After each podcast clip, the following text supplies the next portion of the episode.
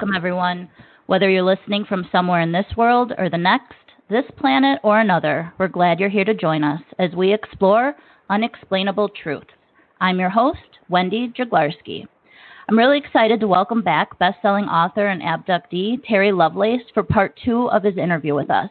For those of you who don't know him, Terry is a veteran of the U.S. Air Force and has an undergrad in psychology and a law degree from Western Michigan. He served as Assistant Attorney General both in Vermont and American Samoa until he retired in 2012. Today, he's going to be sharing with us an incredible story. Back in 2012, a routine x ray of his leg found an anomalous bit of metal the size of a fingernail with two tiny wires attached. What followed were horrific nightmares and intrusive thoughts, all surrounding a 1977 camping trip he took with a friend and fellow airman to Devil's Den State Park.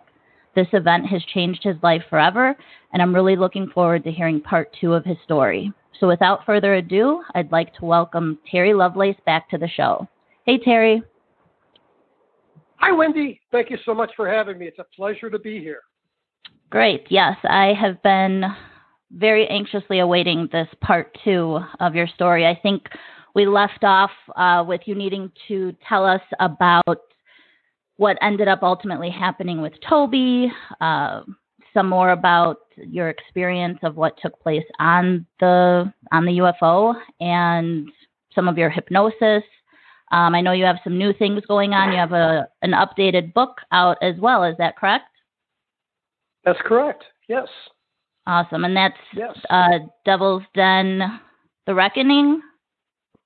Devil's Den: The Reckoning uh, it's number one in new releases on Kindle, and uh, awesome. it's been very well received. I'm happy to say. And, Congratulations! Um, I think it answers that. a lot of questions. Thank you. I think it answers a lot of questions that were left hanging in the incident at Devil's Den. Uh, and moreover, I I may have mentioned this last time, but just to bring everybody up to speed, in the back of uh, in the epilogue of Incident at Devil's Den, I gave a email an email address and said, look, you know, I'm not a doctor, a therapist, or uh, really an official researcher, at least back then. But if you've had a, an experience that's significant in your life that involves extraterrestrials, UFOs, Bigfoot, ghosts, I don't care, and you want to share it with me, uh, contact me. And I've had over 1,400 people contact me. Oh, wow. Uh, so I took a core there's a core group of about uh, not that I judge the, the, the veracity of anyone's story, but I took a, a core group of about 400 of those that were really absolutely incredible stories, and uh, distilled them down to the very best 50, and then from that 50, I chose 30 uh, that I vetted to the best of my ability. I spoke with the people. I kind of verified some facts that they gave me and uh, I came ended up with 30 really cool stories, and th- those are included in the reckoning. Awesome! I can't wait to to catch up on that on that updated version. So I will oh, hand it over to you. you off? could. We left sure. off. You had talked about your. You had you were giving given some truth serum, and they told you you know they thought you had some film roll. Um, you briefly said, you know, that some other things had happened with Toby, but you didn't get into any of that. And then I had asked a couple questions about what took place while you were on the ship, and you know, we decided to save that for part two. This is some of the most amazing stuff. Um, this is the stuff that's fresh in my mind because it's haunted my sleep for 40 years. Um, what happened is, uh, you know, we, we went to bed somewhere around 10 p.m. And uh, both of our watches, we had wind-up mechanical watches, had stopped at 2:40. I, you know, so I'm guessing at times here. I think it was around 4 a.m. that we woke up, and uh, the ship that we had saw was like 30 feet over our heads, It's the size of a super Walmart, uh, and we were both. I was panicked. Toby was sobbing we were hiding in this tent like like two scared little kids, and uh, which we were, and um, afraid that they were going to come come get us. We didn't know at that time that they were actually done with us. Uh, but Toby made the I made the remark to Toby because I could see little beings in the distance walking around, and I was confused at first. And I said, Toby, man, what are these kids doing out here in the middle of the night in the middle of nowhere? And that's when he said, Terry, man, those ain't no little kids. Look at them close. They're not human beings. They took us and they hurt us. And as soon as he said that, uh, I snapped out of that uh, weird, disinterest, apathetic kind of uh, odd place that I think that comes from their influence. They have they they have more influence on us than I think that we recognize or give them credit for. And mm-hmm. at that moment, I had flashes of memory from being inside of this ship. Um, that, but only a few. And then when the OSI interrogated me, uh, this is about eight weeks after the event. At OSI headquarters, I was uh, in the custody of two uh, OSI special agents and taken into an interrogation room. And uh, there was a third party there, uh, a major, big, tall, sandy haired, uh, barrel chested guy with no name tag, uh, but oak leaves on his collar and he he carried himself more like a like a priest or a therapist than a military officer. And uh, he shook my hand and he said, "Sergeant Lovelace, it's so nice to meet you." And I was like taken aback by that, and I shook his hand, and I said, "Yes, sir, it's nice to meet you." And he pulls up a chair right next to me, invading my personal space, and he says. Um, Terry, I understand you and Toby went on a little camping trip. My, that must have been exciting. And I said, It was. And he says, Terry, for purposes of today's little exercise, would you please call me Brad instead of Major Brownfield? That is my name. And I said, Sure. Yes, sir. And he says, Ah, ah, ah, don't you mean, yes, Brad? And I said, Yes, Brad. And I thought, That's creepy, you know? Yeah. And then he follows up and says, For purposes of today's little exercise, may I just call you Terry since that is your name? And I said, Sure. And it, uh, we engage in some little chit chat back and forth. And he asked me about St. Louis and rattles off some landmarks. And uh, I know he's trying to make me at ease. I mean, I, I can sense that.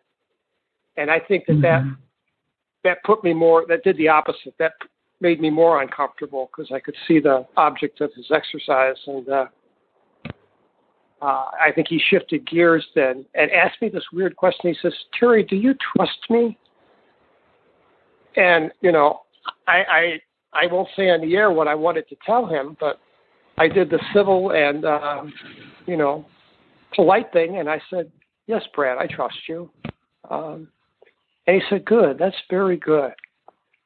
And then uh, he said, Well, we're going to hypnotize you today to help you focus on some of the things that happened to you while you were at Devil's Den, and you'll be able to see them clearly. And you won't be afraid. I'll be right here with you. And what you're seeing is not real. It's only images in your mind. Do you understand? And I said, Yes, Brad, I understand. At this point, I'd been taking psychology classes in the evening division uh, the Extension University that was on campus. Uh, so, you know, I, I understood that I couldn't be hypnotized against my will. And I made the decision that I would resist the hypnosis as much as I could. I knew I couldn't resist the drug, but I could resist the hypnosis, and I did to the best of my ability.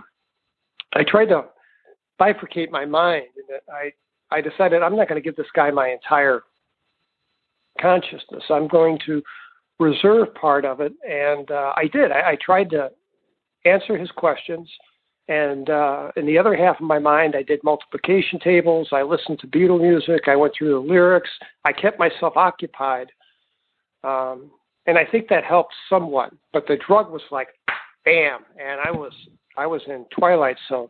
The classification of the drug is called a hypnotic, and, and there's a very good reason for that. Uh, the name of the drug is sodium amytal, and it was very commonly widely used by the OSI investigating this type of matter, anything involving a UFO. Mm-hmm. Um, because I remember thinking, you know, surely they can't do this to everybody that witnesses a UFO because you know a lot of people do. Uh, but I think it's reserved for those that have a more intimate, pardon me, intimate encounter, like Toby and I had. Okay. So he gave me the medication. He took me back on a on a on a hypnotic regression, typical. You know, Terry, we're going to walk down some stairs. Uh, relax your body, relax your mind. And he had this real smooth voice, like a radio announcer, you know. And he took me through this progressive relaxation exercise. And um, what I tried to do was covertly, at least, I'm in this relaxed position in the chair, but I, so if he said, you know, relax your arms, I tried to covertly tense them while looking relaxed, which sounds contradictory, but if, if you try, I guess you can do it successfully. I think I did. So, um, but like I say, the drug took me to a different place.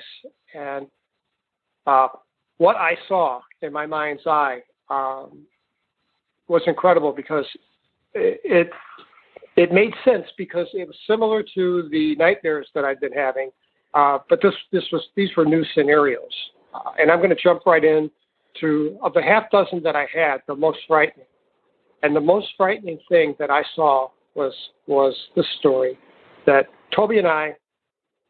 I was standing in inside of this ship. I don't know how I got there. Uh, I was asleep and then somehow tr- transited to this to this ship and I immediately opened my eyes and I was in the ship. I could perceive that Toby was next to me, but I couldn't turn my head. Uh, very much like Calvin Parker, uh, all I could do was move my eyes. And I, my eyes are darting around, and I'm just trying to drink in my environment.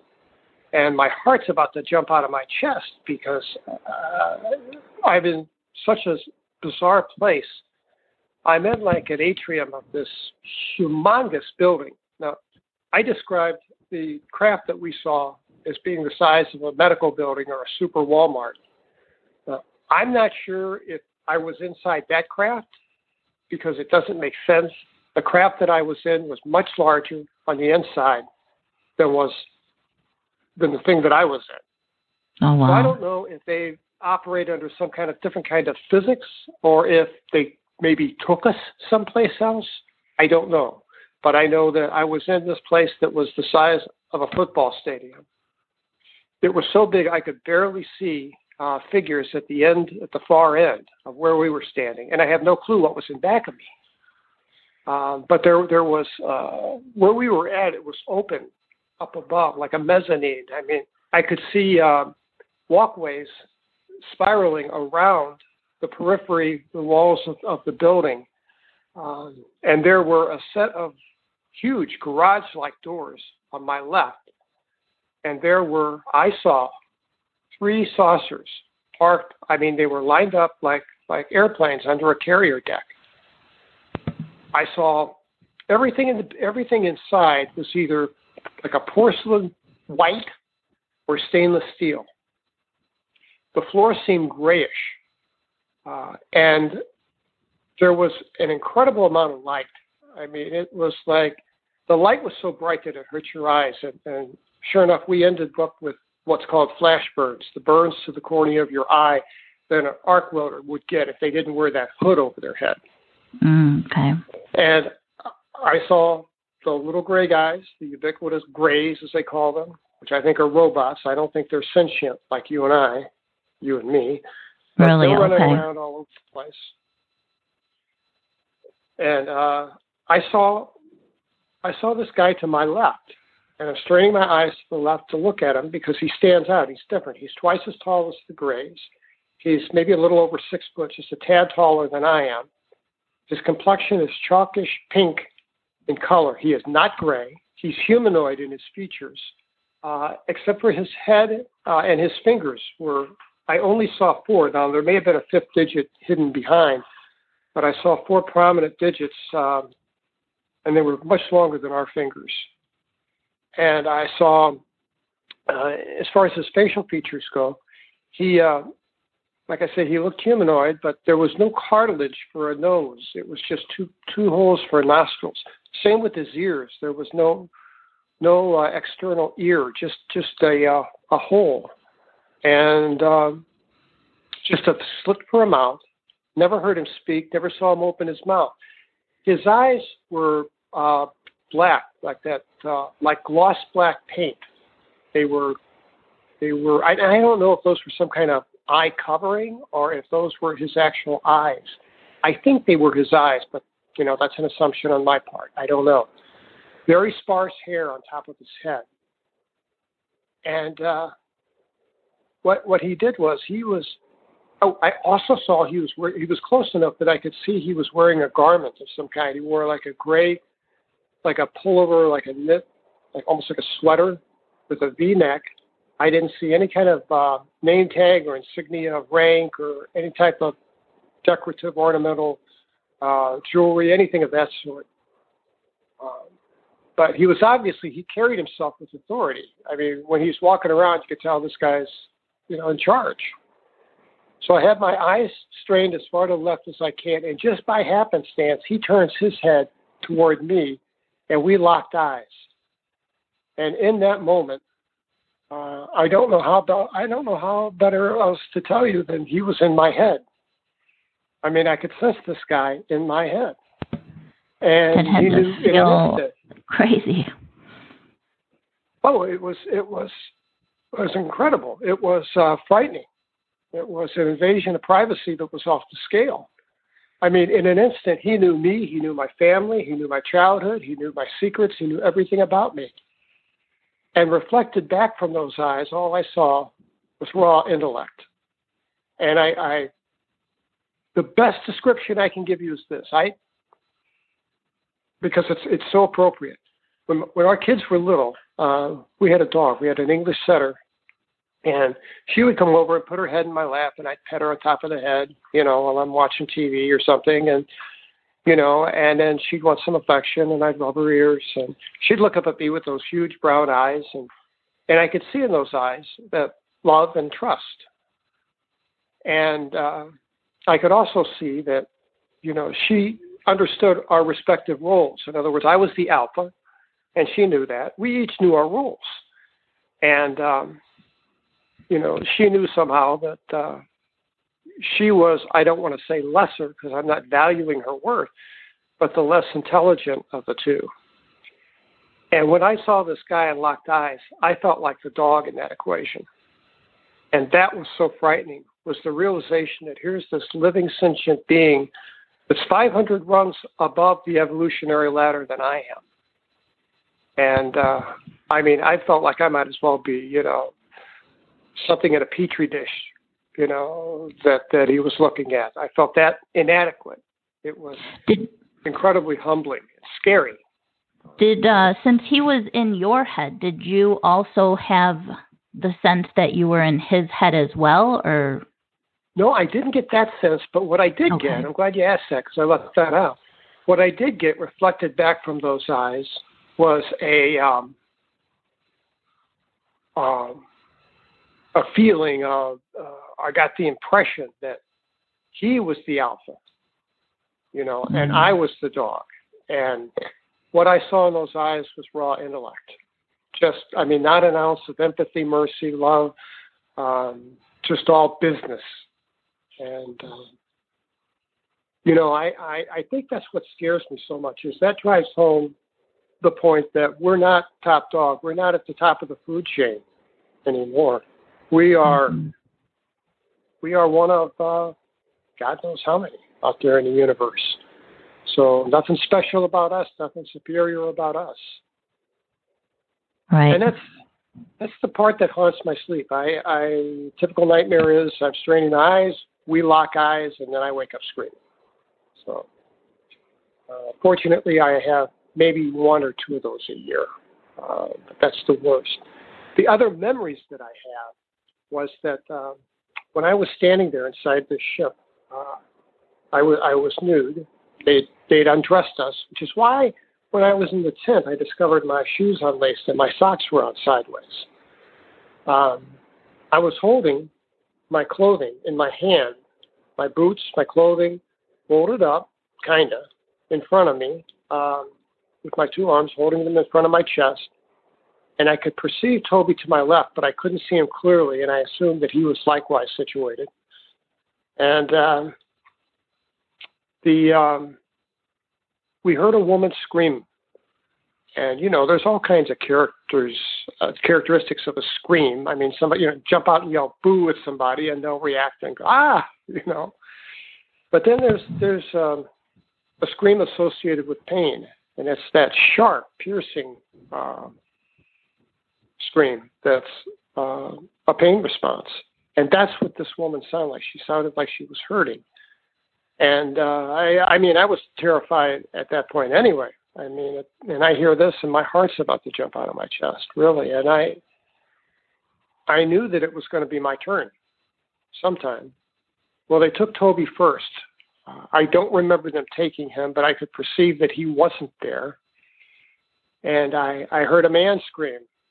I didn't recognize his voice from the scream, but I recognized he said, Oh my God, no, oh my God, no, please no. And then another scream, and I clearly recognized that it was Toby. Oh, and I don't know what they were doing to him. Um, but then um, Toby didn't come back. Uh, but four Greys came to get me. And strange, they, they grabbed two, I had one on each arm on the side, and they walked me um, toward this uh, walkway on the side of the um, of the craft, and there was a hallway. We went through a doorway, and there was this long hallway. So the size of this thing had to be much greater than what I was even able to perceive with my limited sight, you know, with my vision being locked. And uh, we went down a hallway, and to my right, there were a series of glass tanks and they varied in size from about you know a standard small aquarium all the way up to um, tubes at the very end of the hallway that were large enough to accommodate a human being, and all sizes in between, uh, with the, the square ones uh, taking up the majority of the space. Um, and inside some of these tanks, there was a pink fluid of some kind. And the only again, I, my line of sight is visited or limited rather, and I have my eyes straight as far to the right as I can. And I saw what I took to be a puppy. Um, you know, a newborn puppy has those folds of skin all over it. Yeah. And uh, yes. It had that new puppy uh, kind of look to it. It had the folds of skin, and I, uh, I, I didn't perceive it as being particularly much scarier than anything else I was looking at. And I could see an umbilical cord floating in the water. And uh, it was suspended in this water, uh, kind of in a fetal position in the middle of the tank. But as I walked by, um, it opened its right eye, which would have been closest to me. And when it opened its eyes, I, I, I thought I was going to pass out. It opened its eye, and uh, I could see a large eye. Um, unlike the grays and unlike the pink guy that I that I spent time with, there was actually a sclera, an iris, a pupil, um, and the the um, the pupil was not round like ours. It was almost cat-like uh, in that it was uh, like a vertical oval like uh, like uh, some cats have. Mm-hmm. And uh, that absolutely terrified me. And that's another uh, common nightmare that I experience. It's just that instant of that eye opening. Yeah, I can't uh, imagine. Again, nothing, it sounds like a like a scary movie. Oh, it was. It was. That's exactly what it was. It's a scary movie that, that replays over in my head. Uh, you know, I've been diagnosed with PTSD twice. Um, I've never explained to any therapist or doctor what I experienced because I uh, I thought that they would, uh, you know, dismiss my story and immediately assume I was delusional. But both times I took a uh, then uh, PI, Minnesota Multiphasic Personality Inventory, uh, some of you may be familiar with it. It's like 500 questions. They're all yes or no questions. Um, and they, um, the test has been around 75 years. And it's, it's a diagnostic tool psychologists use um, to make a diagnosis. So both times I came back without any major psychopathy of any kind, but uh, both times I came back with a diagnosis of PTSD, etiology unknown. And part of the symptoms of my PTSD, uh, which is typical for survivors, which I consider myself one, is that they have, um, I, I called them intrusive thoughts um, before I had the MMPI. They explained to me that those are actually flashbacks. You know, you're you're seeing bits and pieces float up from your subconscious uh, and flash across your conscious mind. And I have no control over when those will come up. I might be shopping, I might be talking to my wife, watching TV, and then suddenly I have no control over it. Those will flash in front of my face, my heart rate will spike, and uh, it lasts just a second, but I'll see these images uh, in my mind. And uh, those are the PTSD type effects. So uh, let me go back to my walk down the hallway. Uh, okay. I digress here. Uh, they took us took me down this long hallway, and I, I'm not walking. I'm gliding. I'm gliding along. My legs, my my whole body is frozen. My legs are frozen. I'm gliding along this walkway, which is a strange sensation. Uh, as far as movement goes, it was um, kind of like being on one of those one of those uh, walkways at the airport where you stand on like a belt and it moves you. Uh, except with this, the floor was static; it didn't move, but I moved. I glided along on on my two feet, my bare two feet. Uh, it's a really strange sensation. And we got to the end of the hall where there were, thankfully, those empty tubes that were large enough to accommodate a human being, and went through a doorway. And inside this doorway, there was a, I can only call it an exam room. Um, there was a, uh, and again, like everything else in the ship, it was insanely brightly lit. There was an exam table in the middle of the room that looked porcelain and um, one of the Greys took my clothing from me. And somehow, they didn't physically manipulate me. Somehow I was tilted uh, horizontal to the floor, you know, parallel to the floor, and put on this exam table, which was maybe maybe four feet high. And I could see instruments, stainless steel looking instruments, uh, they were either hanging from the ceiling, suspended somehow, or floating in air. I don't know which, because the lighting was so intense that if there was some kind of cord, I couldn't see it. And was the light coming from fixtures, or was it just simply emanating from everywhere? Never saw a light fixture of any kind. The okay. light seemed to come from every surface, every wall, uh, but it was obviously way more intense in some places than in others. So okay. I assumed at the time that you know, it, the light was just so bright that I couldn't see the wall fixture. And that may be the case, but I don't think so. Uh, you know, I intuit that it just, it's the way it was. That's the way it was made. It was just emanating from uh, the surface, the walls. Oh. And I, I want to stress here that despite all the terror of getting into the room and despite the terror of hearing my friend and this unidentified woman screaming, this uh, had a clinical feel to it, uh, a medical vibe. It, I didn't think that I was scared to death, but I didn't think I was going into an intentional torture session. I mean, I wasn't. I wasn't there for their amusement. I was there for their study. Oh. And uh, there were an unknown number, maybe six of the Greys standing around assisting. And uh, there was this now, you would think this would be the most frightening thing I saw, but it wasn't. There was an insectoid thing there. Uh, and I know you've heard of them. They look like praying mantis with a triangular shaped head, and it was green, uh, although not brilliant green, but it was green in color.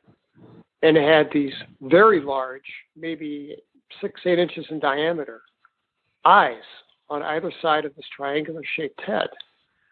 And it had insect, uh, insect like um, mouth parts uh, and it never spoke, obviously. And what's crazy is every time I picture this guy, I see him or her in a white lab coat.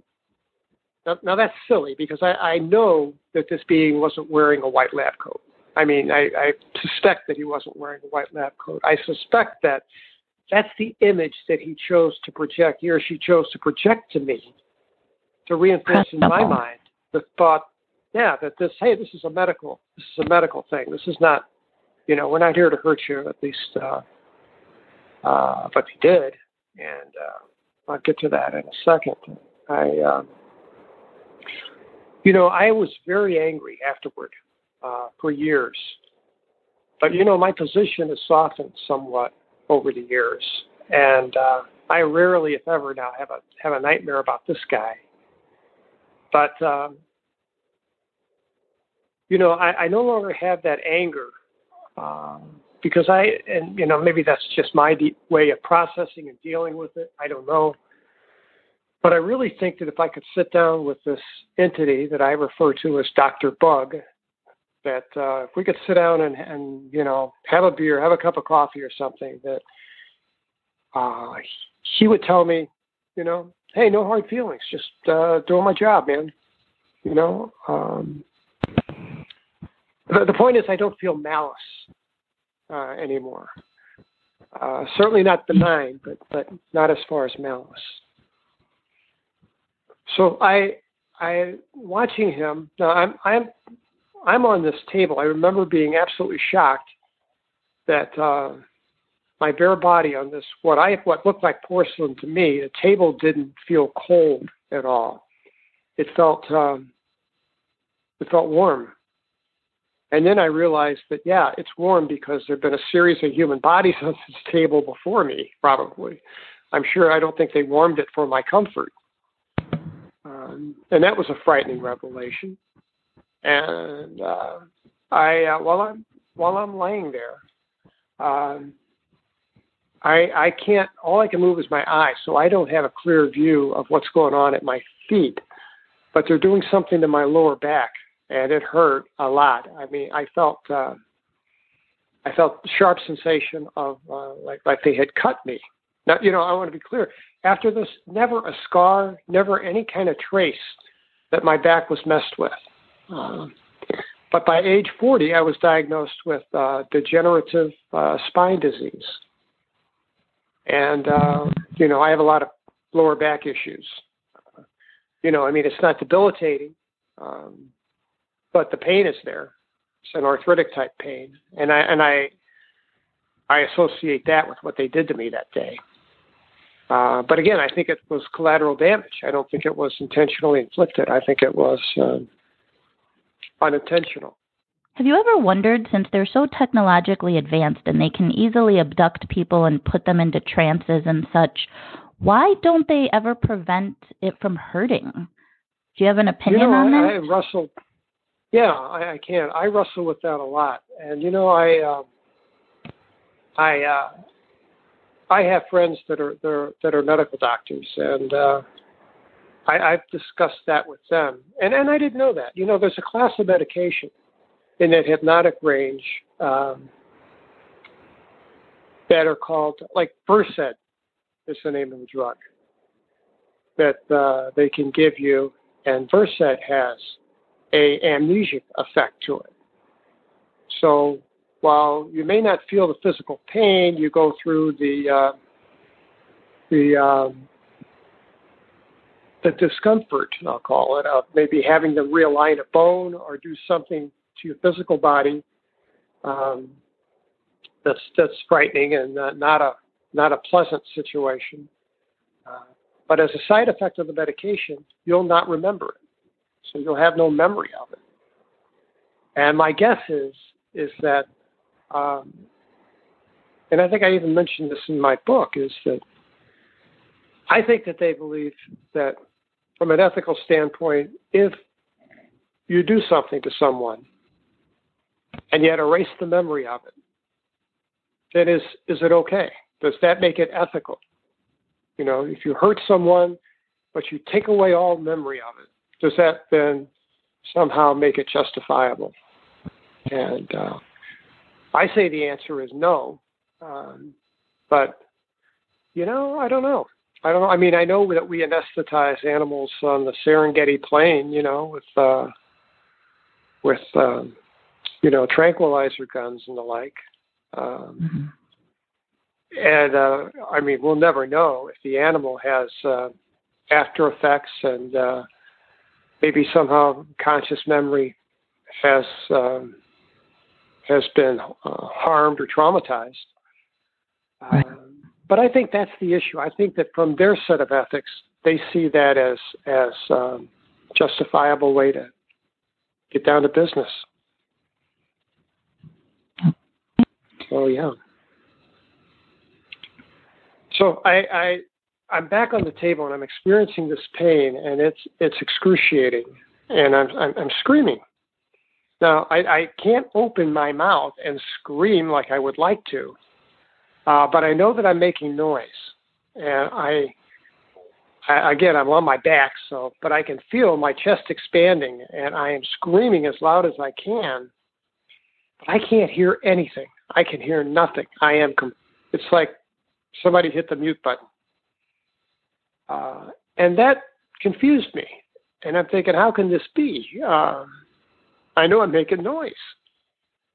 And at one point, uh, this Dr. Bug turns its head toward me. Now, because it's seven foot tall, even though I'm on my back, I have a pretty good view of him or her. And again, in this white lab coat.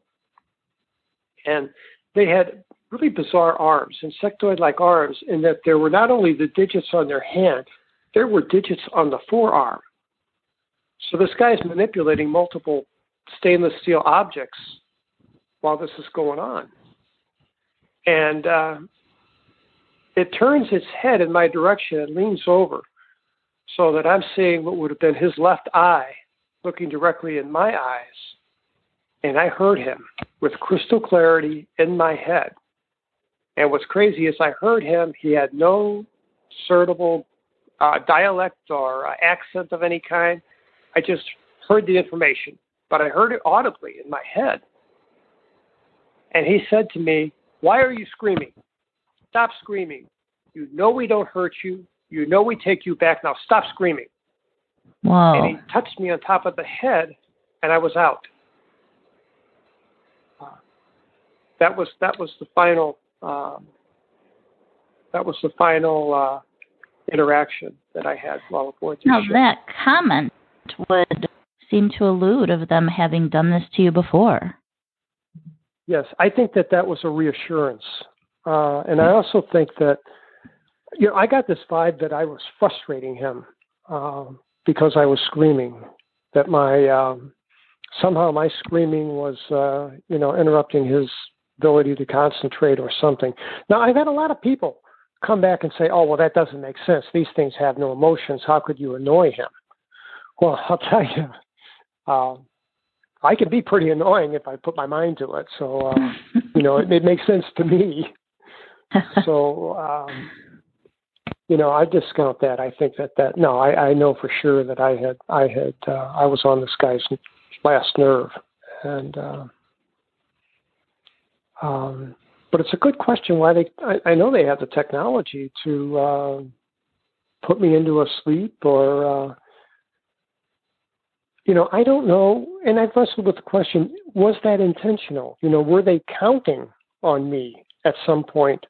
This filtering back into my conscious mind and uh, and being a memory. Of course, I didn't know I was going to be hypnotized, which is or, or given a drug, truth serum, whatever you want to call it. And I think that that's what really uh, brought these images and all this stuff to the surface. Uh, and you know, I think that's a very good thing. Uh, I think that there, there are a lot of people out there that had similar experiences, but they lack a memory. They they can't, you know, it's so suppressed with a screen memory or or been wiped from their mind that uh, that there's no record of it. So all they have is this uh, subconscious vague anxiety, and I think that that's truly unhealthy. And that may be of what what had happened to my friend Toby uh, was that he, uh, you know, he had all the horror and stuff, but he couldn't tie it to an actual interaction with these things. And uh, if if you don't get it out of your subconscious and into your conscious memory where you can process it, I think that's the real danger. Is that uh, then it manifests in unhealthy ways, uh, like it did for my friend, and I'll tell you his story in just a moment. But you know, manifest as you know, uh, personality disorders, alcoholism, drug abuse. Uh, you know, everyone has a way to cope with this. Sure. And, uh, I admit that I, I had my struggles immediately after this, and, and I, I state as much in my book that, you know, immediately thereafter, um, when the nightmare started, uh, about 30, 45 days after the event, that I, um, I had no desire to drink during the day, but the idea of going to sleep at night scared me to death because at night we're unconscious and we have no control over our thoughts. And um, I was I was very afraid that these things would come back and visit me um, in my sleep, and and they do on occasion. But for that reason, you know, before bed I'd have a glass of wine, but then a glass of wine became two, and then a glass of wine became three. Unfortunately, I recognized um, you know, and my as my wife pointed out, you know, look, this is unhealthy, and uh, you know, you're developing a tolerance to this, and uh, I recognized that, and I stopped. Um, and then in the in the 90s uh, and the 80s, really, there was uh, easily available uh, class of drugs called benzodiazepines. You know, Valium, Klonopin. There's I could give you a dozen examples, but you guys know the you, you guys get the idea. Um, and those had a wonderful effect in that they would, um, you know, put me at ease, relaxed, and allow me to sleep. But unfortunately, um, they're not benign. I mean, they're not, you know, there's a price for everything. Your body develops a tolerance for the drug, and, uh, you know, then you have the compulsion to take two to get the same result. Mm-hmm. So I realized that's a slippery slope too. I, I didn't want to be there. So finally, um, I settled on one 25 milligram capsule of uh, diphenhydramine, Benadryl. It's an antihistamine. It's not a uh, not a benzo, not an op- opiate. Just uh, it makes you sleepy. It's a side effect. And uh, I take one capsule of uh, Benadryl at night, it's you know standard dose for uh, allergies, and that helps me sleep. Um, so, but nighttime is still still frightening to me. You know, I have to sleep with, the, you know, it's a ritual. I have to sleep with the uh, drapes drawn. The door has to be open. Um, I usually always sleep with headphones. I have since the Walkman days back in the day. Now, of course, I use a, a shielded uh, iPhone in the breast pocket of my T-shirt with earbuds, and I listen to um, you know 432 hertz uh, tones, meditative apps, um, those type of things, and it drowns out the ambient noises from the house that freak me out so bad.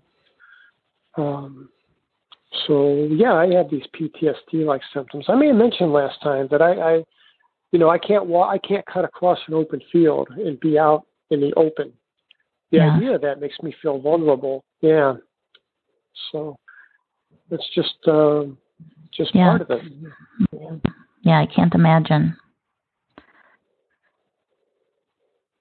But you know, I, I can't say that it it has. Uh, I mean, I, I've adapted. I've learned to cope. It hasn't, uh, you know, uh, ruined my life in any way.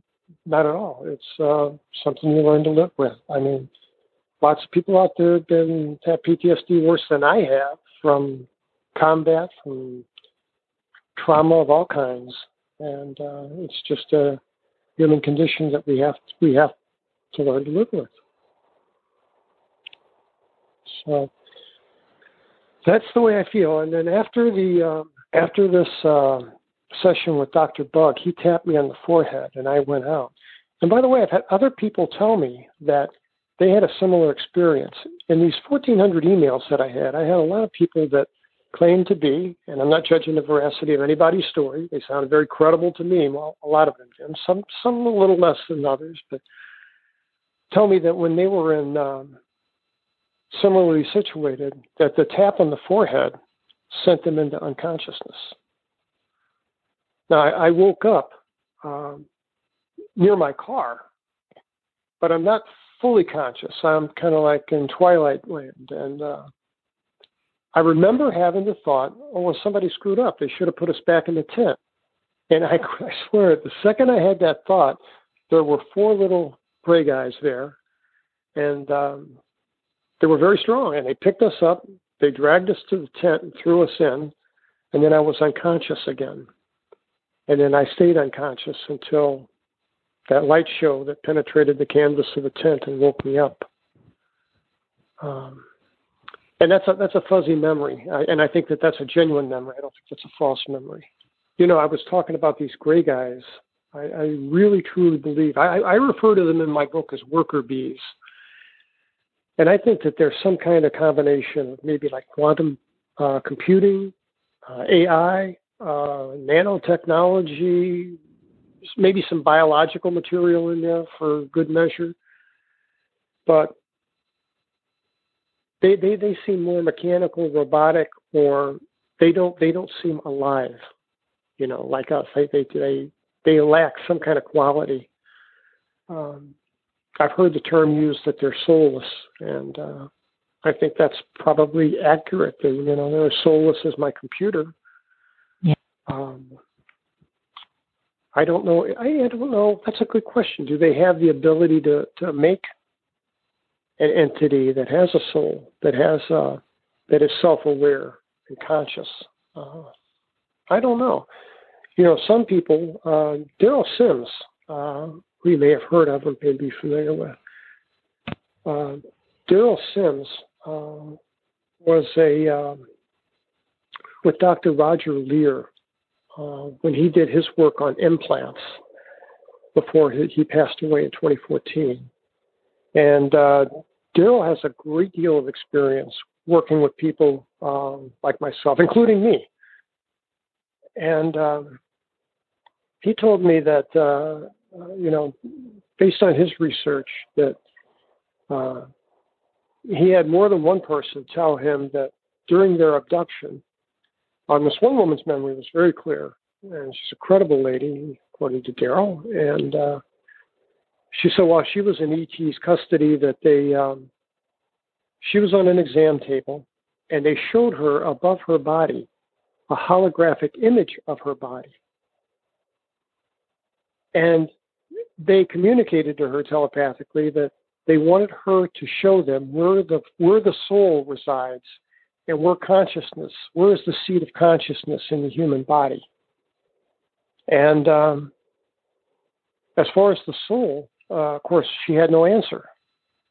Uh, consciousness, she pointed to the head, uh, but they weren't satisfied with it, with the answer, uh, and were, you know, didn't believe her or, or, thought that she was wrong. So um, but you know that matches. There's a lot of research on consciousness consciousness now. You know, Rey Hernandez uh, and a lot of very credible people uh, have come out and said that uh, you know consciousness, the whole non-duality thing of consciousness. They they don't believe that um, the seat of consciousness is rooted with within the uh, human mind, that it resides perhaps somewhere outside the mind. Um, Dr. Edgar Mitchell uh, has the Dr. Edgar Mitchell Foundation. Uh, it's the foundation for research into extraterrestrial extraordinary experiences. And it's if you put them together, it forms the acronym FREE, F R E E and it's a 501c3 uh, academic research institute. 501c3 just refers to the tax code. It's a nonprofit organization. Okay. And um, Rey has written, compiled a book. Uh, he didn't he didn't write it uh, all of it, uh, but he compiled. He wrote some of it, but compiled a lot of information. And uh, volume one is called uh, Beyond UFOs: The Science of Consciousness and Contact with Non-Human Intelligence, Volume 1. Volume One's about 800 pages, and it's, um, it's an incredible read. And it talks about the issue of, of consciousness. And um, that's going to be, that, that, that, you know, that's the new frontier for, for humanity to investigate because uh, I didn't know this, but neuroscientists, neurosurgeons, um, Eben Alexander, the NDE uh, experiencer, uh, yeah. who who's he, you know he was an expert on the human brain, and uh, he explains that the human brain has been mapped uh, for many years, just like the genome has been decoded, and there's there's no way to identify. The neurosurgeons can't find where consciousness resides within the brain. Um, you know, they can they can map all the other things, all the other sensory things that go into our our experiences and uh, um, in life, but uh, they can't find that. So, um, some people think that that maybe uh, you know consciousness resides outside the body, uh, but maybe accompanies it. You know, like this cloud of things that's outside of our ability to perceive um, which explains why uh, uh, I got I got a lot of letters from people that were emails and letters from people that were NDE experiencers who speak about uh, and if you read the, Dr. Eben Alexander's famous uh, he wrote two books, but if you read about his experiences, uh, he, this guy was a neurosurgeon.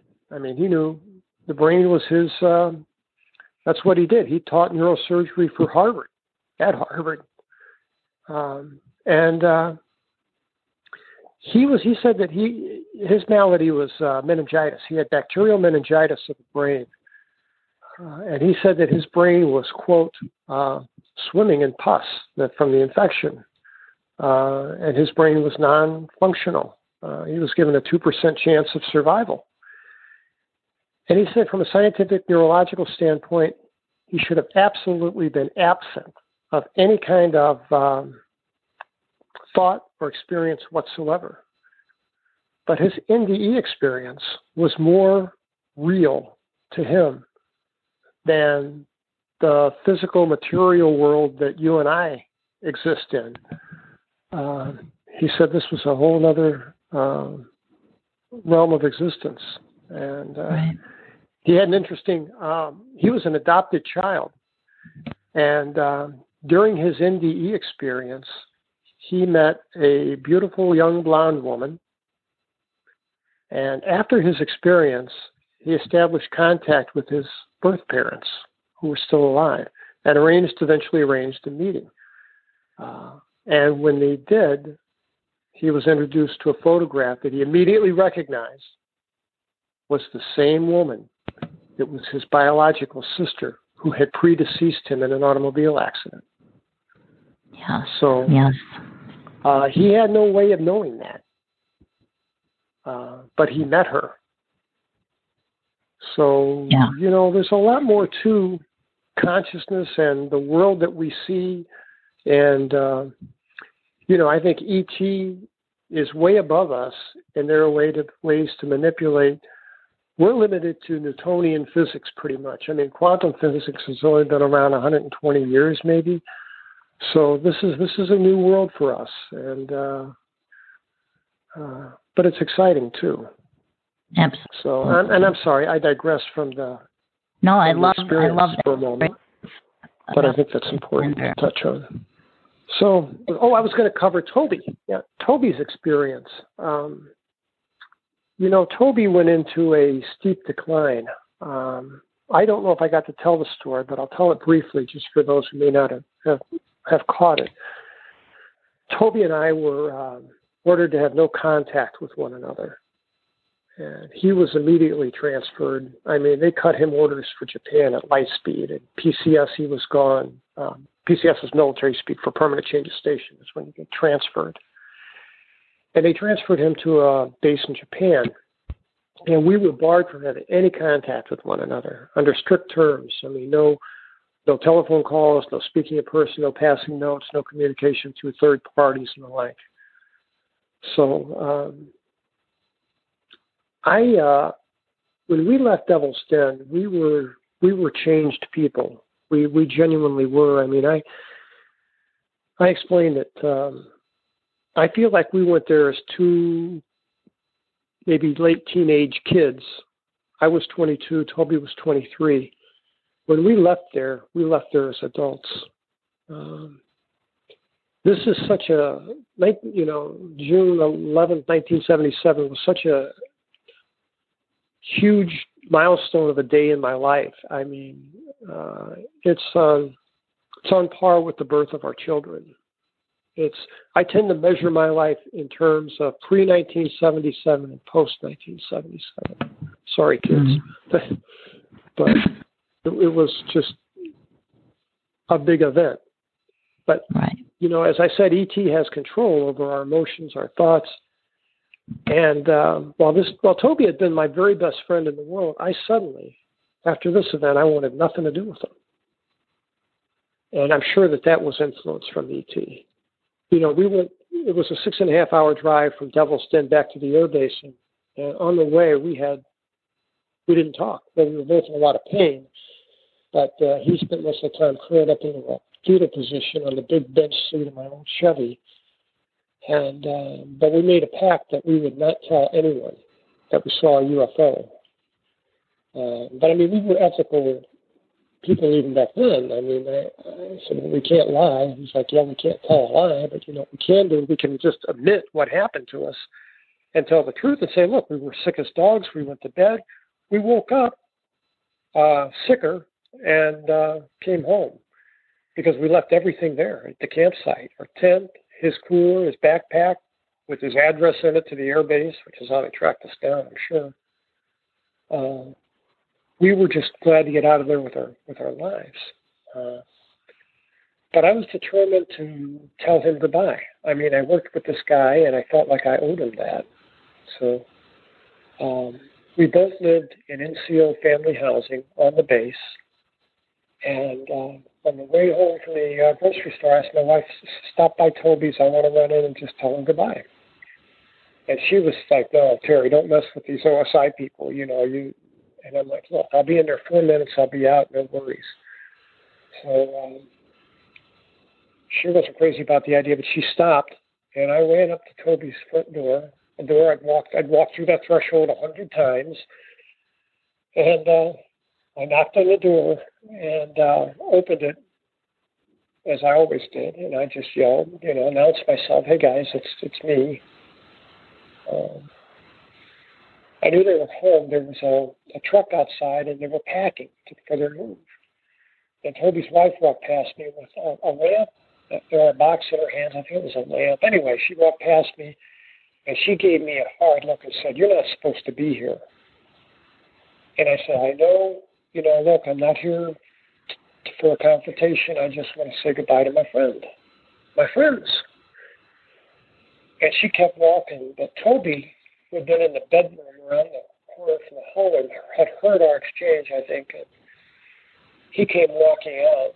And uh, Toby's someone who was always meticulous about his about his appearance. I mean, where I tended to be kind of a slob, he was he was always the one who had the you know we wore whites, you know, hospital whites, uh, insignia of rank on our collar and a name tag.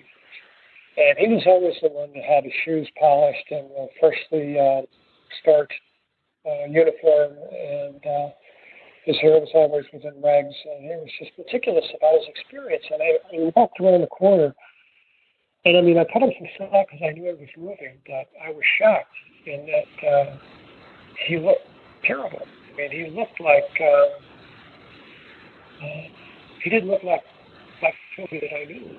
He uh, his hair was all sideways. Hey Terry, your your sound is fading away slightly. Oh, I'm sorry. Is that better?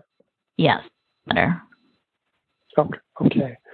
Um, he um, he looked terrible. Uh, you know, his his t-shirt was dirty. He was wearing dirty jeans. Uh, he uh, he looked awful, and uh, I uh, he walked up to me, and Toby was a short guy. I'm I'm like six one, and he's about four inches shorter than I am. And I my I wanted to embrace the guy. I thought that that would have been appropriate. You know, um, we had worked together, associated together, we're friends, but I didn't do that. I don't know why I didn't do. I didn't do that. Uh, when I saw him, I felt this. I felt just anxiety, and uh, I said, "You know, I understand you. You're going to Japan. I just wanted to say goodbye and wish you well."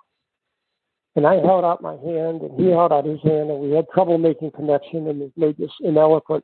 Finally, finally made contact, and we shook hands. And um, he looked up at me, and he said, with a question, "It happened, didn't it, Terry?" And I said, "Yes, my brother, it did happen. You're not you're not losing your mind." And uh, he said, "Yeah, but why us?"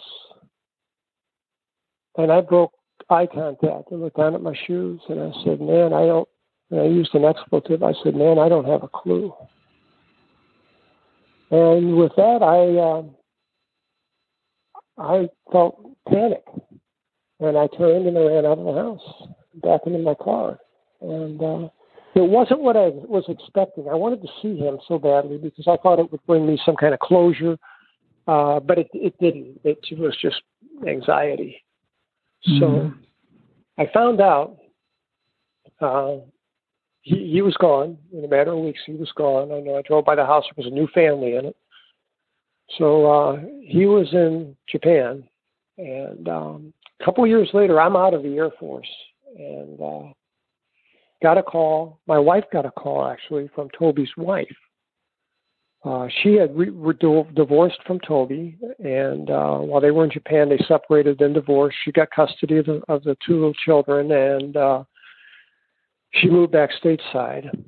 And she called my wife and said, uh, "I'm remarried," because uh, they were very close. And she said, "My new husband drives a semi, and uh, we have a load that's going through Detroit on our way to Northeast." Uh, New York somewhere. I think I think Niagara. Uh, it doesn't matter. Anyway, she said, "Wonder if we could stop by and visit and have dinner and catch up." And my wife was like, "God, yes, we'd love to see you. You know, bring pictures of the kids and uh, let's let's talk about old times." So she did, and this was my opportunity to learn about what happened to Toby. And she told me that Toby ran into a quick demise. Uh, he just went downhill, spiraled downhill um, with alcohol problems. And you know, like me, he wasn't a daytime drinker or a social drinker. He was a so, he was a solo drinker at night uh, because he claimed that he could not sleep. Um, but uh, his his choice of sedation was vodka, and uh, and you know he had never been a drinker, never. Um, but you know he picked up the habit quickly after this. Um, I had tried to contact Toby uh, some years later. I separated from the military in 1979, uh, finished my degree with the law school, and uh, when I was practicing law uh, as a young lawyer, I was working for a firm, and, uh, and I got uh, we had a case that involved the FBI, and I got to know an FBI agent pretty well. Now I got a lot, I got not a lot, but I got some hate mail about this because I'm disparaging an FBI agent, and I don't want to. I don't want to do that. I mean, I'm a former prosecutor. I worked closely with uh, law enforcement. I respect law enforcement. Every FBI special agent I've ever known has been a stand-up person. So I, I certainly don't mean to tar everyone with the same brush, but in the interest of the truth, I, I need to tell this story. So I'll call him Frank. I contacted my friend Frank. We were in kind of the habit of every maybe every other weekend or so, Friday night after work, we'd meet at uh, local bar and have a couple drinks and you know, um, kind of discuss the week and uh, you know, talk, just talk about stuff. And uh, I decided I like because I had tried to get I tried to contact Toby. I had a phone number for his dad in Flint, Michigan and I called him probably 1982, and um, his dad answered the phone. I could tell it was an elderly gentleman, and he knew who I was. And I said, "Yeah, I'm just trying to reach my old friend." Um, and he uh, he said, "Well, Toby doesn't actually stay here, but I see him a lot, and I can't, you know, say for sure, but I got the vibe maybe that he was homeless, um, just from the sad tone in Dad's voice. But but he was very kind, and I said, if I leave my number, would you have Toby call me, please? And he said, yes, I will. So he took my number, and I never heard from him, which was disappointing. So it was around the Christmas season, um, a couple years later, and uh, I asked my FBI friend. I said, "Hey, you know, can you help me find my, a guy I was in the military with?" And he said, uh, "Sure, as long as he's not a fugitive." Now, that doesn't sound funny on his face, but that's that's dry FBI humor because that's what they do is they find fugitives, you know. So so I had to laugh just so he'd know that it didn't go over my head.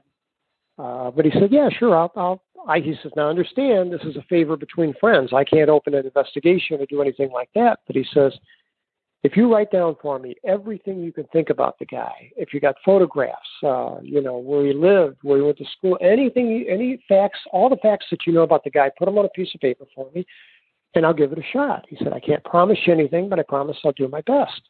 And I said, Oh man, that's awesome. Thank you so much. So I did that, and I put it in the sealed envelope, dropped it off at his office, and um, a week later, uh, he called me up and. Uh, maybe in two weeks. He said, "Yeah, I got some info on your buddy. You want to meet me uh, Friday, uh, and we'll go over it." And I'm like, "God, yes, that's great. Thank you so much." Um, so I met him uh, at, at the bar. I was there. I got there before he did, and he was late. And he came in, and I could tell when he walked in the door, he had this somber look on his face. And he came over, and uh, he ordered a beer and we're, we're sitting there uh, chatting. And I said, So you got some info on Toby for me? He said, I do. And he said, You know, I've got some bad news for you. And he says, But Terry, you, you got to understand that these things happen. You know, you and I both know, you know, that uh, the reality is that uh, all of us have an expiration date and we don't know what that is. And, uh, I said, what do, what do you mean? And he said, well, your friend was killed. Your friend was killed in an automobile accident. Mm-hmm. And I said, oh my God, when? And um, he gave me a date. I don't remember the date. I, I don't remember the date off the top of my head. Uh, but it was a couple years prior to our conversation. And he explained that it was, and I said, how? He's a young man. How, how can he be dead? And he said it was a uh, hit and run accident, uh, pardon me, uh, a head on accident on um, on a ramp off of uh, I-94 um, going out of Flint. So I'm obviously just dumbfounded, and he says, "You know, Terry, look, um, I am so sorry for your friend, but you and I both know, you know, we never know, we never know the date that we're going to check out." And he said, "I hope this helps you, and hopes hopes you can help you process this." And I thanked him, and uh, had a, had another beer and decided that you know what I'm I'm going to have to live with this because this is this is a reality. Well, in 2017, uh, when I'm writing Incident at Devil's Den, I decided to uh, research it and um, maybe find out where he was he's buried, and, and I thought maybe I could you know visit his gravesite maybe. So I got on the internet, which I didn't have available in 1982. and I got on the internet and uh, did some research and found out the date of his death was September 4th, 2007. So uh, I'm left with the conclusion this guy lied to me. I, mean, I, I don't know why he lied to me. And again, my mm-hmm. apologies to law enforcement. I don't mean to disparage anyone. But that's the conclusion I reached. Is that, wow. And I think that somewhere, you know, within government circles, there's a file, maybe with the OSI, because I told him about our intervention. I told him we had some intervention with the OSI who was investigating both of us. And I didn't tell him about the UFO. I told him that we were being investigated for criminal trespass. which was partly true because um, years later I would find out that, that that piece of high ground, that plateau that we went to, was actually uh, owned by the federal government and uh, managed by the Bureau of Land Management. And uh, it had been carved out of Devil's Den State Park and deeded to uh, the federal government. So that's why that chain across the road was it really was restricted federal land. Um, but I think that there's a file somewhere that says, you know, these two guys are not to get their heads together. Because you know, if two people were to come out with a shared story, um, it would be much more credible. Right. You know, the, the it's terrible. Well, you know what? It's that it is terrible, but you know what? It's not unusual. Um, in all these emails I got, I got emails from so many people who told me that they had a shared event, and then afterward they drifted away. You know, friendships dissolve. If uh, let's say the members, four members of a family have an event and they see something, you know, the family may stay together, but no one will ever talk about it. It's off the table. And I mean, you know, 20 years later, somebody brings it up at Thanksgiving dinner. It's a very awkward moment for everybody.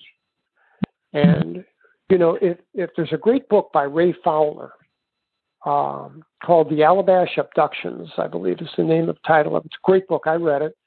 And it details uh, four people who were in Allagash, off the Allagash River, there's a lake. And um, these four guys were best of friends. It was uh, Jack and James Weiner, um, who were twins, and you know how close twins are. And then there was a guy named Rack, R A K was his last name, and a guy named, um, I forget his last name, Foltz, F O L T Z. So the four of them, who were just tight, like like good friends, went to um, went on this fishing trip. And um, I'll be real brief, but for those who don't know the story, they had planned to fish at night. So what they did was, because it's a big lake, uh, they gathered a lot of wood and they built this humongous bonfire. And because they were going to be in the lake in the middle of the night at the dark, that acted like a lighthouse that would help them as a beacon to find their way back to their campsite. So they built this enormous fire, and they're out in the middle of the lake in this aluminum canoe, and uh, they saw what at first they thought to be the moon, and then they realized, no, that's not the moon and then it transitioned into this big bright light, white light. And uh, they describe how it lit up the inside of that, that aluminum canoe like crazy. And um, I don't remember which one. One of the guys is staring at it and he's screaming, Get us out of here, get us out of here. And the rest are paddling like crazy. And then, boom, they're gone. Um, you know, and they lose time.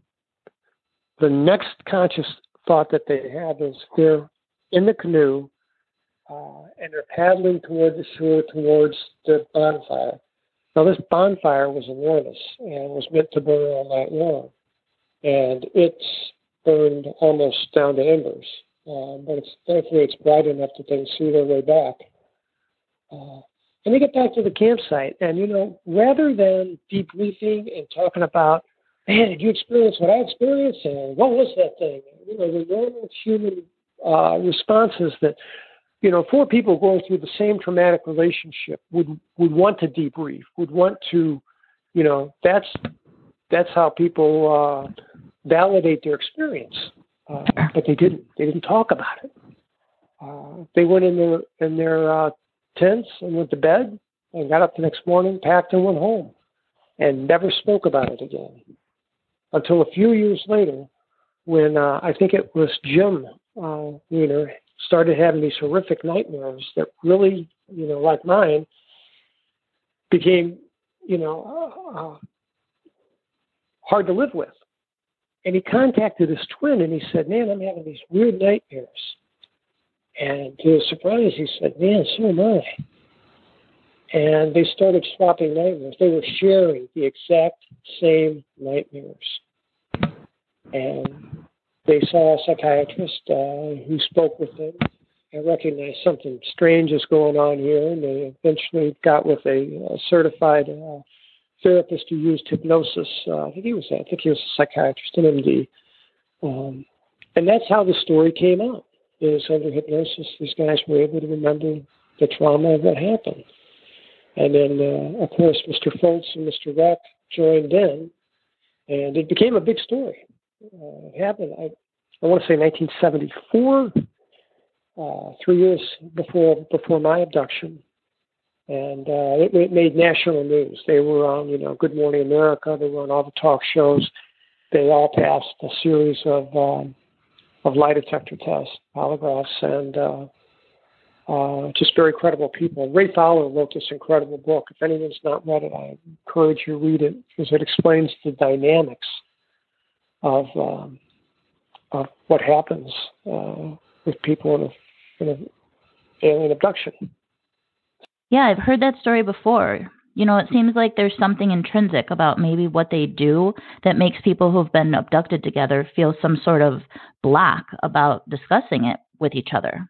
Well, I I can tell you my emotion, um, and that was anytime I brought this up or spoke about it, I felt like I was revealing some kind of dark family secret, and I felt guilty. I felt genuine guilt that um, yeah, that, that uh, I was doing something that was uh, a betrayal.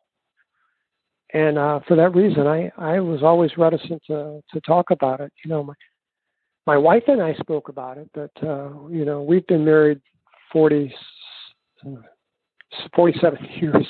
And, uh, you know, we have two adult children, 40 and 36 and um, we never we never shared this with our kids. I mean, all they knew is that yeah, Dad would have screaming nightmares once or twice a year, but uh, we never shared the uh, the story with them because we didn't didn't feel like they needed to to have to put up with that anxiety.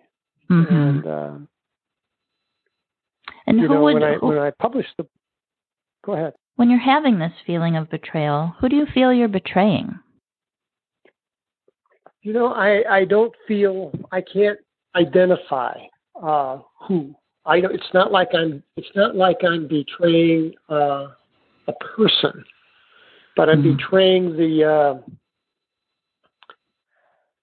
the uh, the incident or something. I don't know, but it's not tied to a person, a being, uh, an ET. It's just the emotion of guilt. Uh, Mhm. so, you know, that's that, that also makes me believe that this is this is um, non-human influence in my life uh, Sure.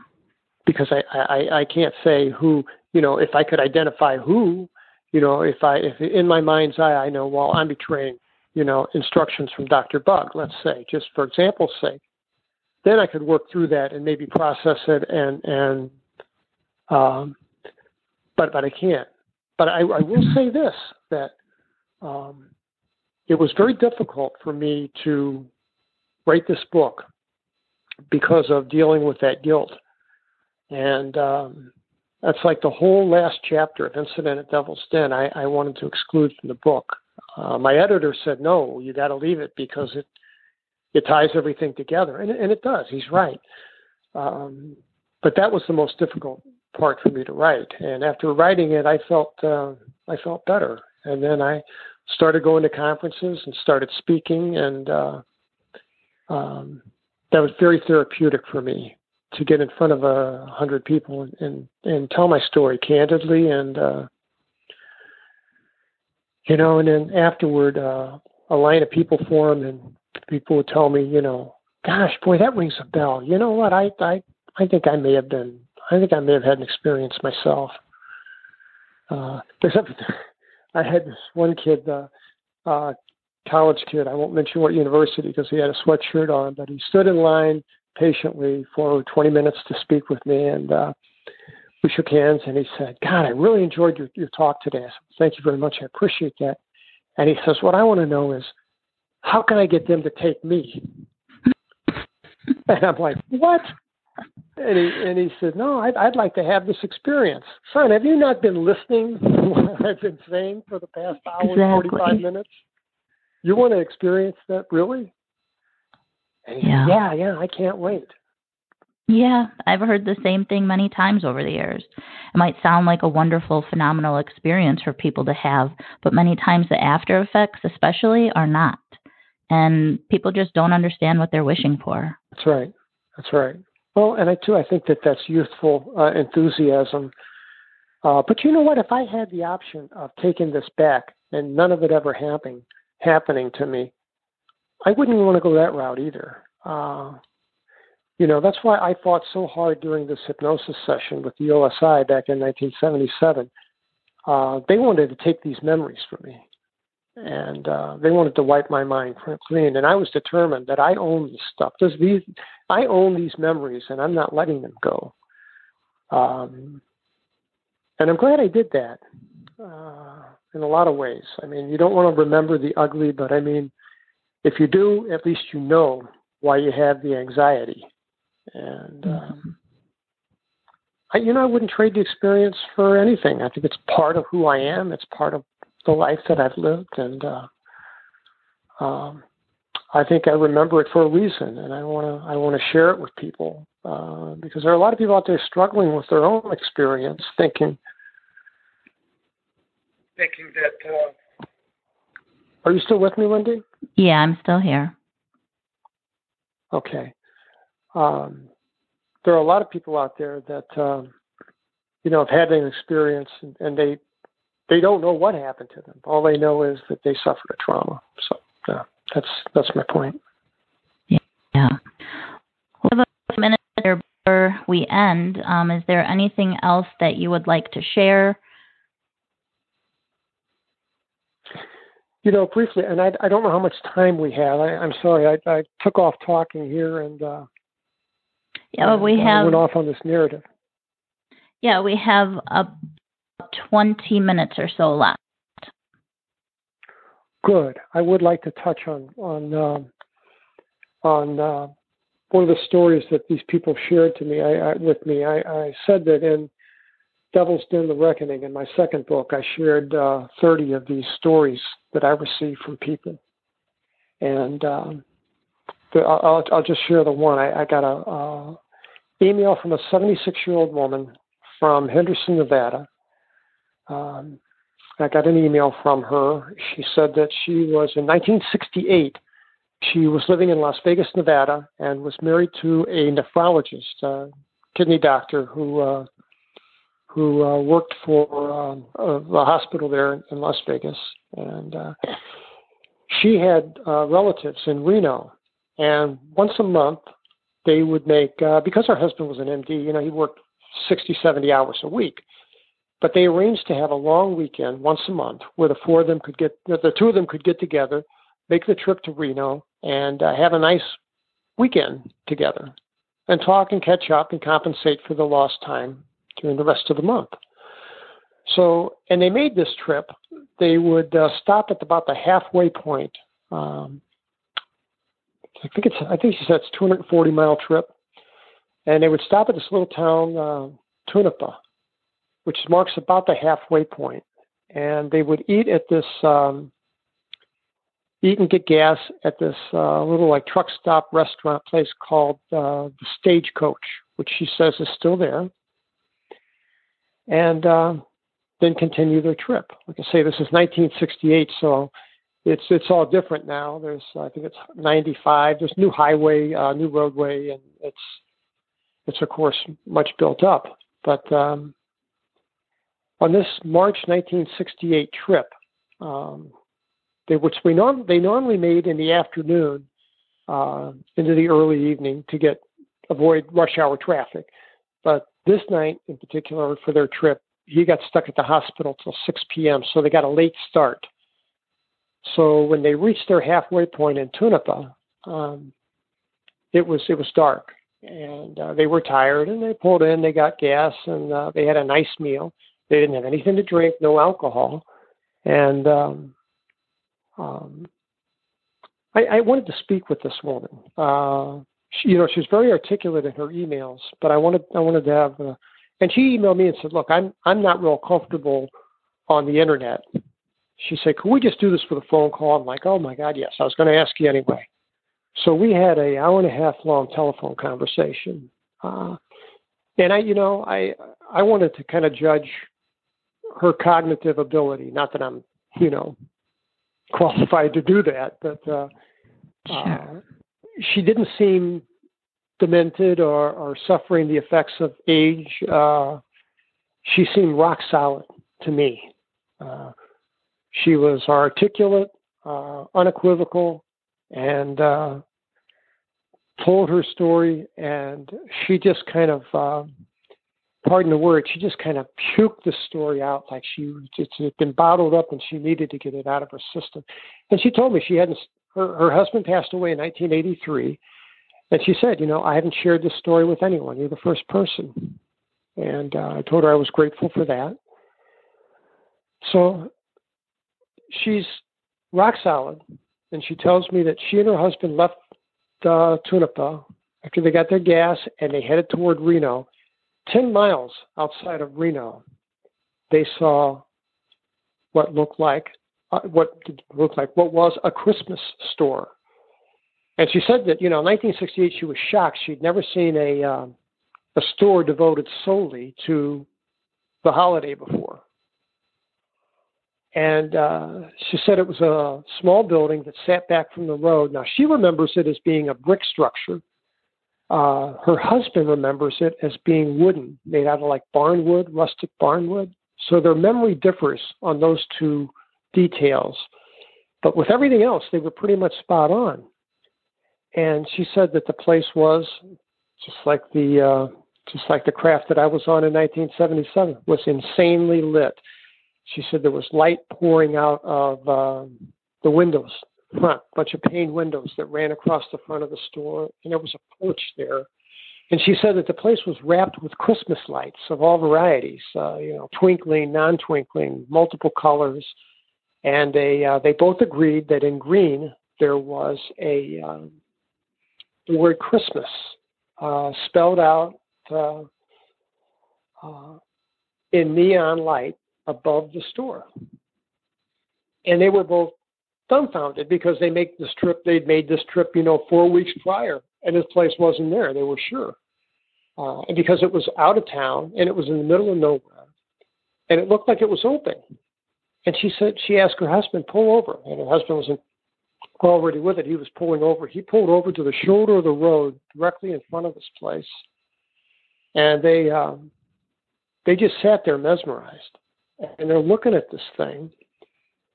And she said there were a few seconds where she felt like she was kind of like zoned out or out of it, but it only lasted a few seconds.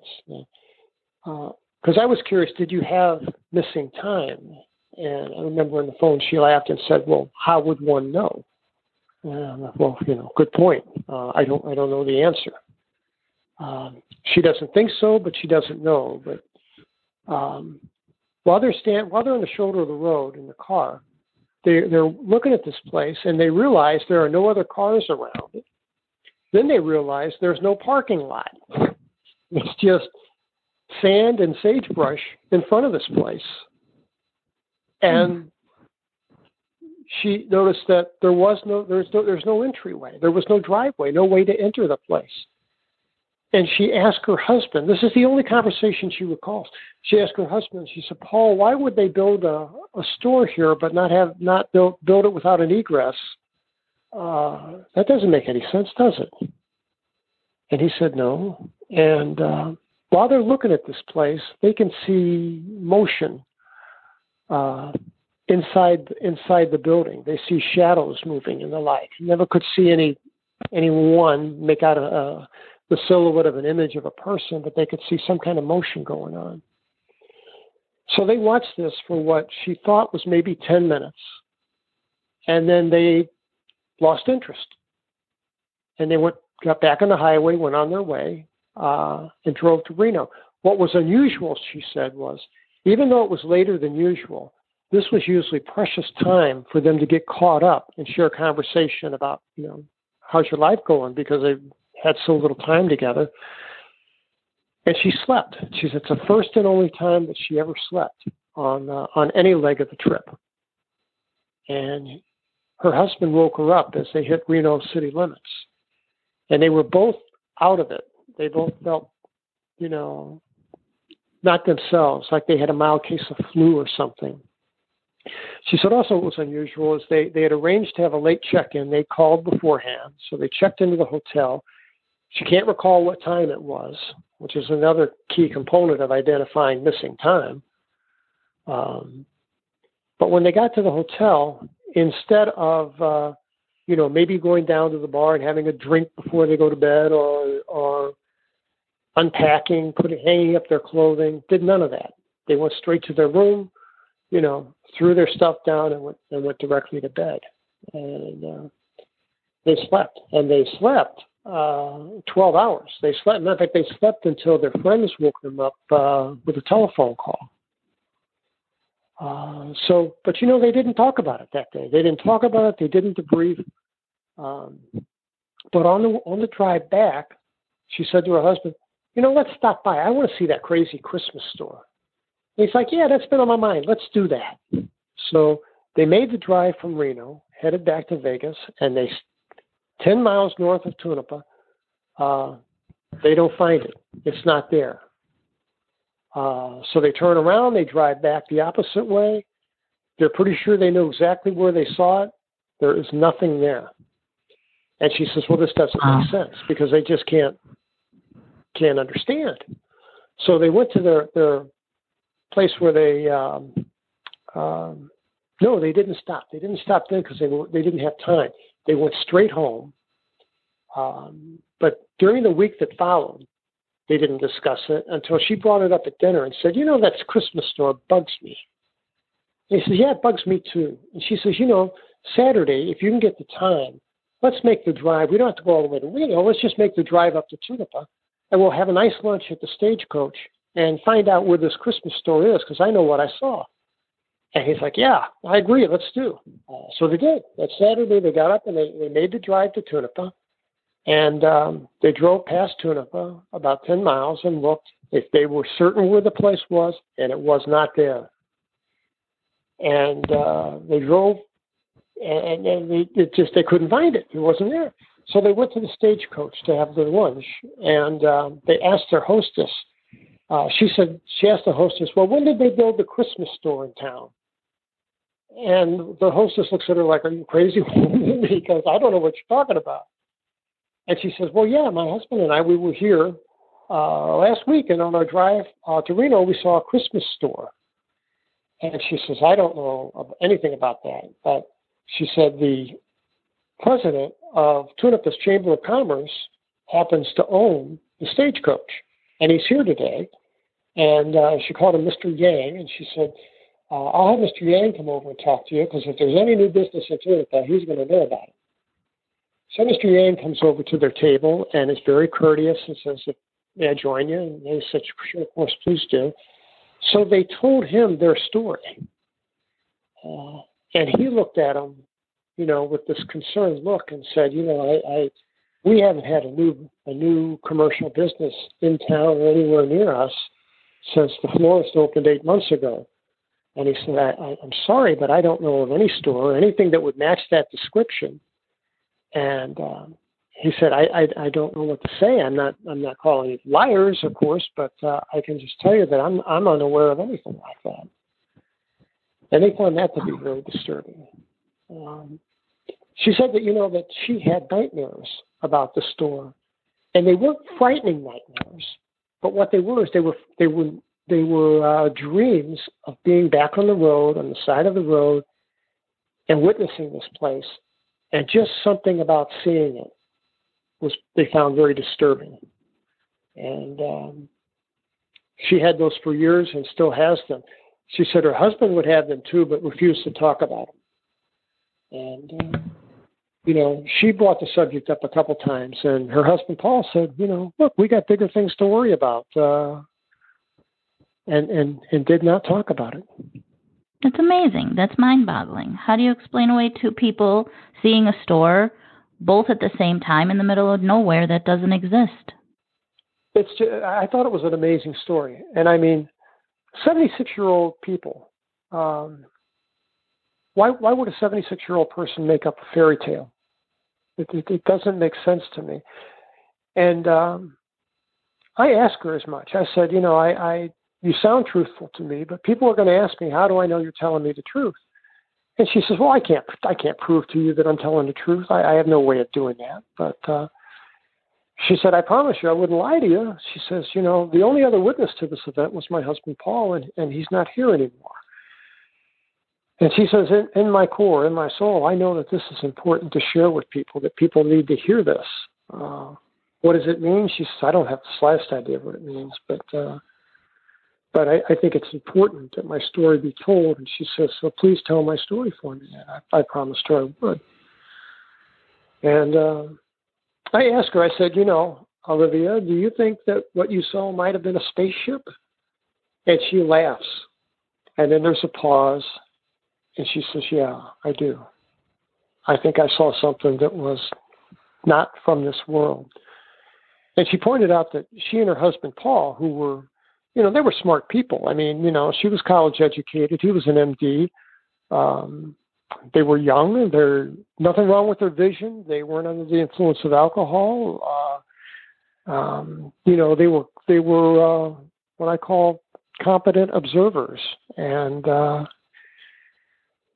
she she but she pointed out that it's odd that she would see the building as brick and her husband would see it as being made out of wood.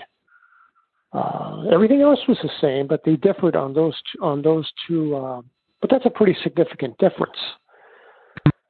So um, she thinks that that points to the fact that what they were seeing was a projection somehow. They they weren't seeing reality.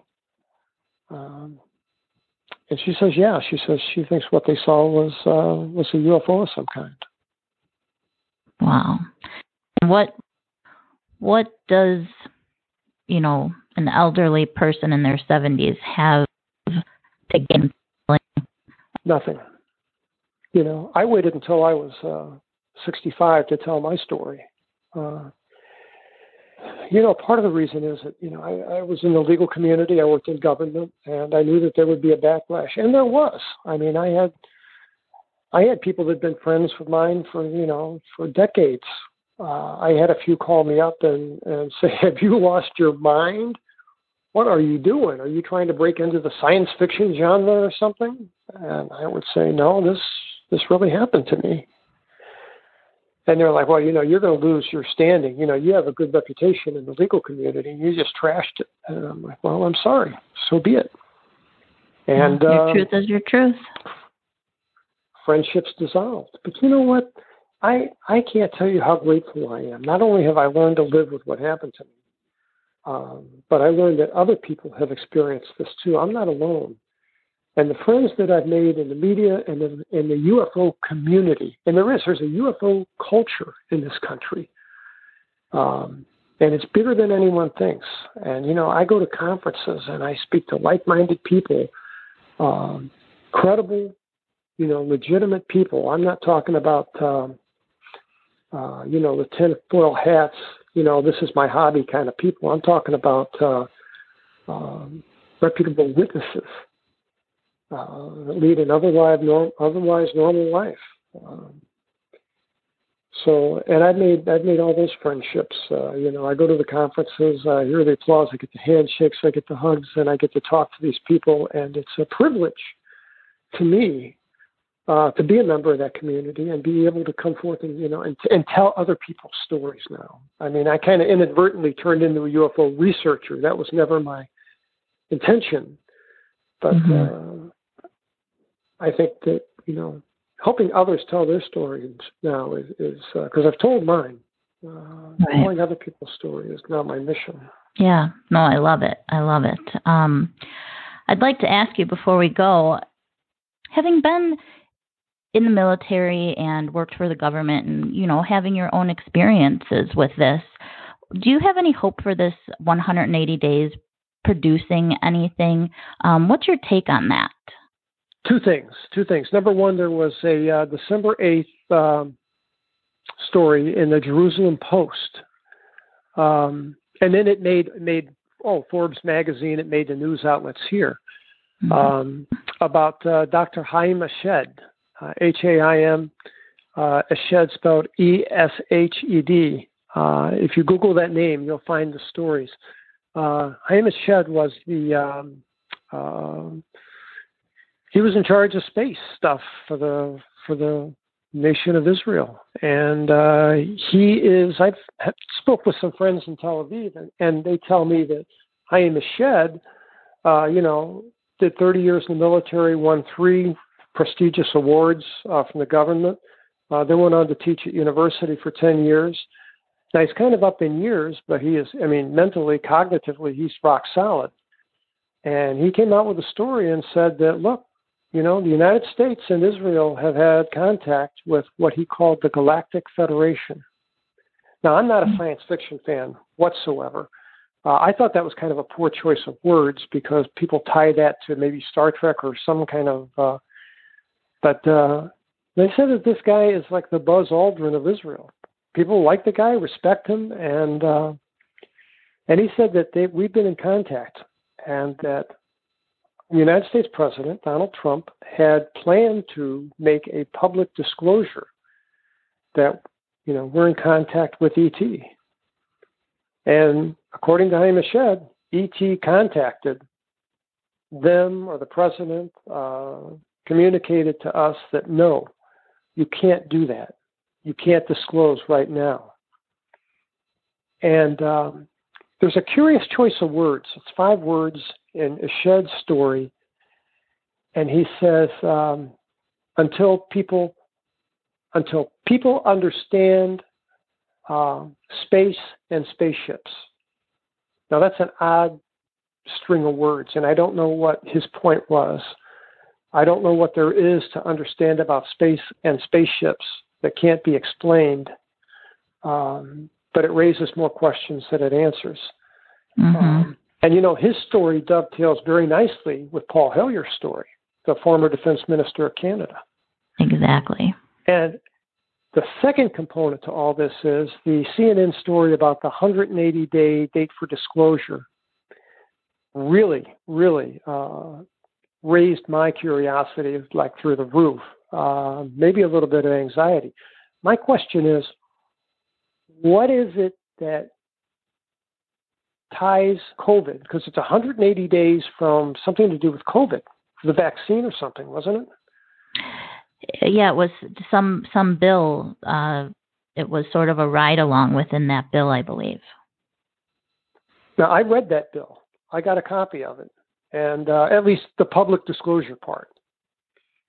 And uh, you can do on, online if you if you know where to go. You can have you can access the um, the bill in its in its because uh, it goes through several drafts. You can go back and find the drafts, and there's some interesting drafts. But of course, we don't know the intelligence part that that's non-disclosed. We don't know the secret stuff. Um, but it's interesting because what raises my I don't want to scare anybody. I'm not trying to do that. But um, what is the nexus? What ties uh, COVID 19 to a date of uh, disclosure?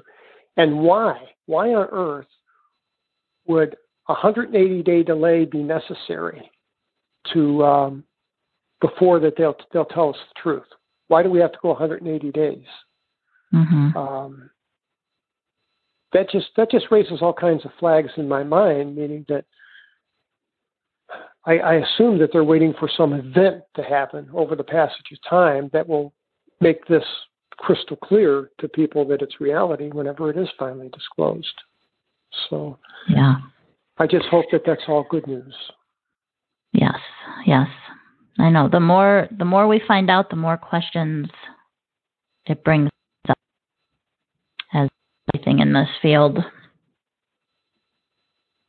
I agree. Lots of questions. Thank you so much, Terry. It's been amazing speaking to you again. Um, before we, before we head out, we want to give the names uh, of, of, of your books and any social media or sites that you have to where our, our guests can follow up on you.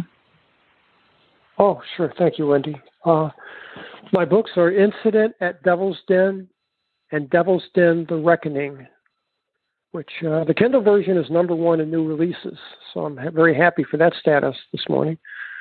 Um, they're both on Amazon only.